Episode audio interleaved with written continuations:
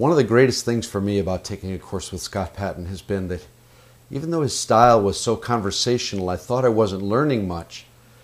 Three or four days later, when I was using the information that he'd told me exactly what to do and how to do it, I was able to recall it. I was able to use the information after listening to him tell me how to do it. I'd say that's extraordinary and it's really rare. I have lots and lots of information I've studied about online marketing, but very little of it's been so easy to absorb and use as the information I got from Scott Paton. In the first three months that I've been using podcasting, uh, using mypodcastworld.com, I've already got 343 subscribers. I've had my podcast downloaded over 1,800 times, and uh, I've produced 24 episodes.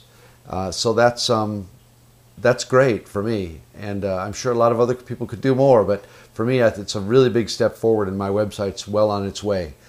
My podcast is solarpanelreporter.com, and uh, I encourage you to check it out. But more than that, if you get a chance to study with Scott Paton, go for it. I think you're really going to be happy you did. Thanks, and good luck.